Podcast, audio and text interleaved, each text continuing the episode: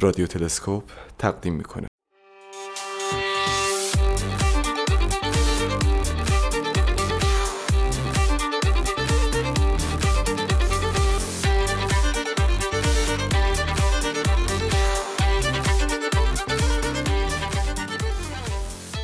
به نام خداوند بخشنده مهربان و صد البته صادق.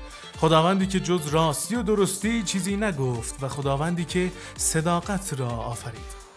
دوستان و همراهان گرامی به پادکست رادیو تلسکوپ خوش آمدید.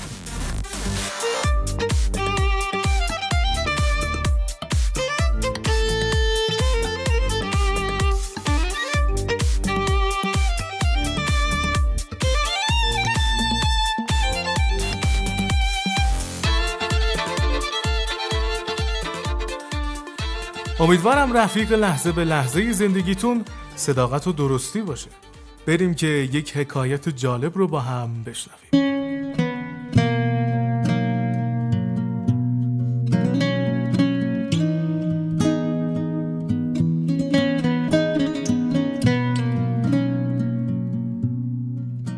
چهار دانشجو که به خودشان اعتماد کامل داشتند یک هفته قبل از امتحان پایان ترم به مسافرت رفتند.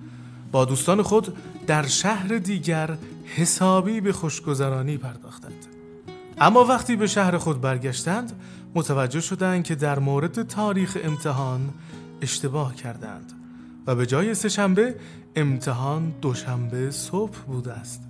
بنابراین تصمیم گرفتند استاد خود را پیدا کنند و علت جاماندن از امتحان را برای او توضیح دهند.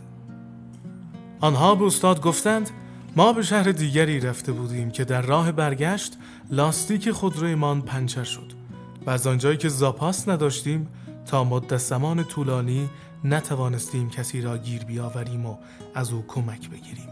به همین دلیل دوشنبه دیر وقت به خانه رسیدیم.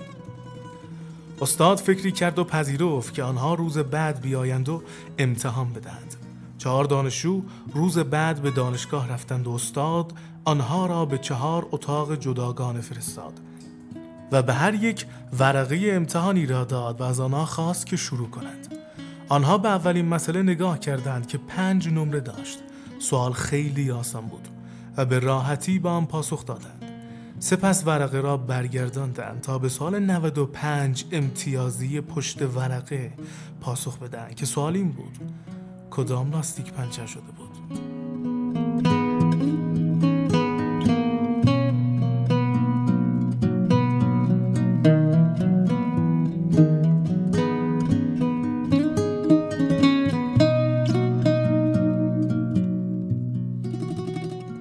صداقت به مکان وابسته نیست. صداقت صداقت هستش و باید تو هر لحظه و هر مکان این صفت برتر رو حفظ کنیم.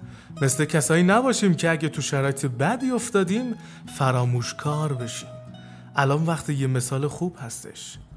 به نظرتون جناب باب یک آدم چطور می‌تونه هم امام زمان باشه هم پیامبر باشه هم خدا باشه؟ صادق باشه تا پادکست بعدی خدا نگهدار.